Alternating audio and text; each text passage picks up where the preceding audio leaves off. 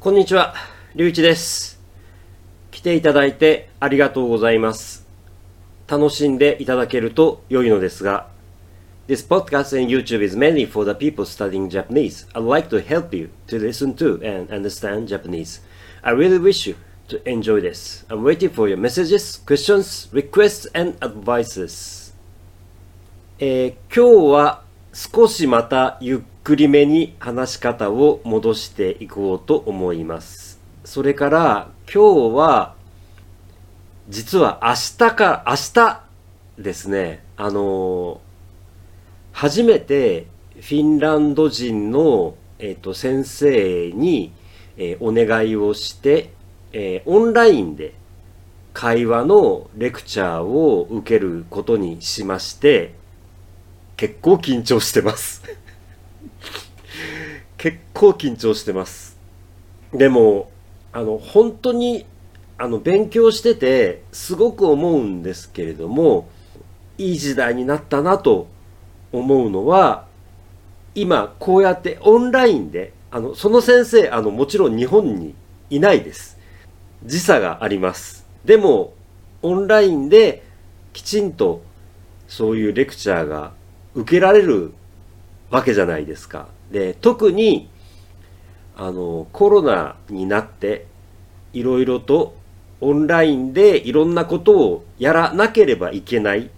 それはもちろん大変な環境だったりするとは思うんですけれども、でも、これからこうやってオンラインで海外の人もつながることができて、そしてもちろん、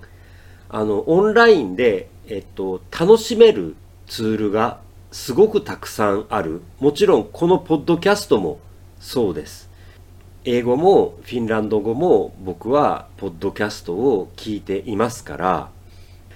すごく、あの、ありがたい時代になったなと思っています。あの、こういう道具を使って、でも、単語を覚えるとか、文章を読むとか、文法の勉強をするとか、そういう基本的なところはきちんとやらないといけないんですけれども、やや僕はそれをサボりがちではあるので、あの自分をエンカラッジする意味でも、そういう機会が欲しいなと思ったというのはあるんですが、えっと、今日はだから少し、あの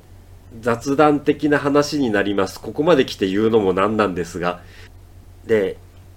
言葉を勉強していて、今更のように思うことなんですけれども、言葉ってあくまでも道具なんですよね。だから、あなたはあなた自身の中に何を持っていますかっていうことがやっぱり問われるんだと思うんですよ。あの、魅力がある人のところにやっぱり人は集まりますから、だからその意味でも僕は外国の人と友達になりたいと思うのであれば、もっと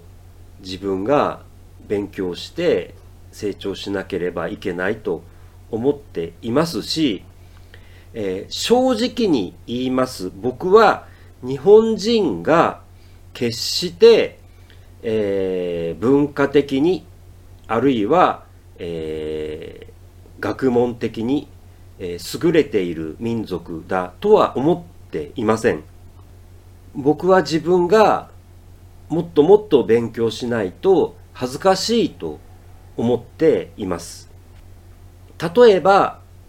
このポッドキャストを見ていて、あ、こいつ日本人らしいなって思う人って多分いると思います。そして、僕、えっと、僕にとって、これはとてもプラスになることなのでいいんですけれども、自分でポッドキャストをこうやって撮って、で、その撮ったものを自分で見返して思うんですが、あ、やっぱり僕はこういうことに興味があるんだな、こういう話をしたがる人間なんだなっていうことを自分で気がつくことができます。だから、そういうところから、ここを直そう、あそこを直そうっていうふうにできればいいなと思っているというそれも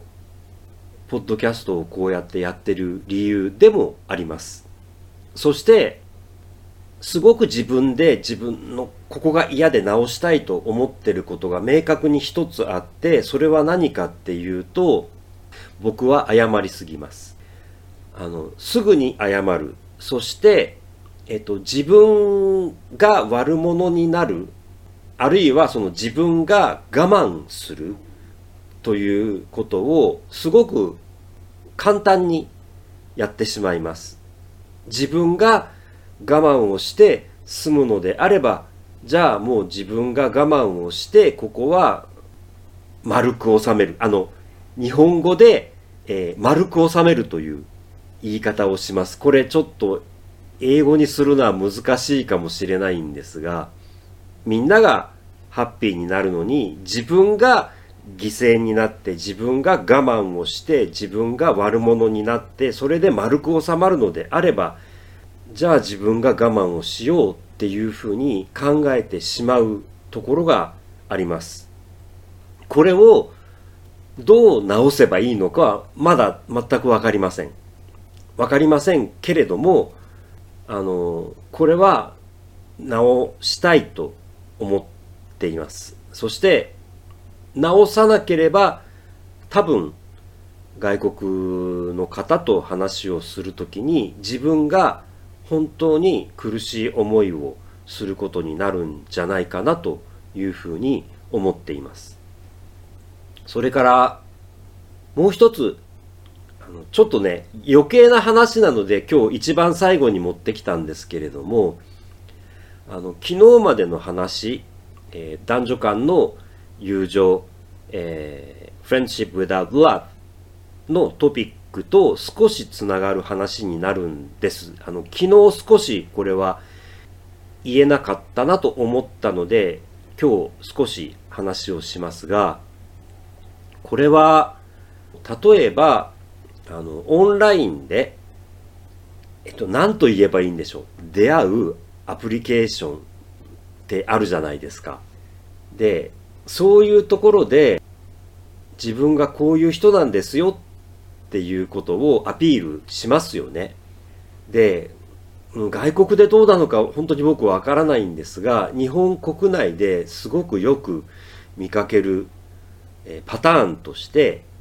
あの、自分が暇なんですと。自分が暇だから、あの、誰か話をしてくれる人いませんかっていうふうにアピールをする人が結構いるんですね。で、これは僕には全くありえないことであって、あの、僕はもし、えっと、僕はそういうオンラインの、あの、ソフトウェアで出会いをしたことはないんです。僕がね、恋愛をしていた頃にはそういうツールはなかったですから、だけど、もし僕がそういう人を見たら、絶対にその人には行かないです。どうしてかっていうと、あの、暇って全くアピールになってないですよね。あのー、恋愛対象を求めるときにですね、やっぱり僕は魅力のある人と話をしたいわけですよ。だから、えっと、その意味で言えば、この、このポッドキャストがもし魅力がないので、えっと、聞いてくださって見てくださって、えつまんないって思ったら、その方はもう来ないですよね。それを、えっと、結果として受け入れる覚悟はして僕はこれをやっているわけです。それと同じことであって、えっと、だけど多分誰か、えー、こういうキャラクターの人間を気に入ってくれる人はいるはずだと思っているところもあります。で、僕が恋愛対象としたいと思うのであれば、暇な人のところには多分行かないと思いますね。あの、で、例えば、えっと、それをアピールと思って言ってる人の気持ちに少し立ってみると、多分、えっと、隙を見せているなと思うんですよ。だけど、えっと、そういう人のところに、じゃあ、どういう人が行くかってことなんですよ。まず僕は行かないです。で、多分、えっと、これ男性側から言いますけれども、あ、隙を見せてるから、じゃあ俺行ってやろうと、俺にもチャンスがあるかもしれないって思う人がいる行くと思うんですよ。そうすると、多分、あの、望ましい相手は来ないと思うんですよね。その人にとってですよ。あの、非常にね、自分でもこれはなんでこういうことを言うのかなっていうのがすごく不思議なんですよね。だって、絶対行かないですもん、僕だったら。どんなに素敵に見えても、私暇なんです、話してくださいって言ってる人のとこに僕絶対行かないですもん。魅力感じないです。なんて言っていいかよくわからないんですけど、これ。伝わりますか？あの、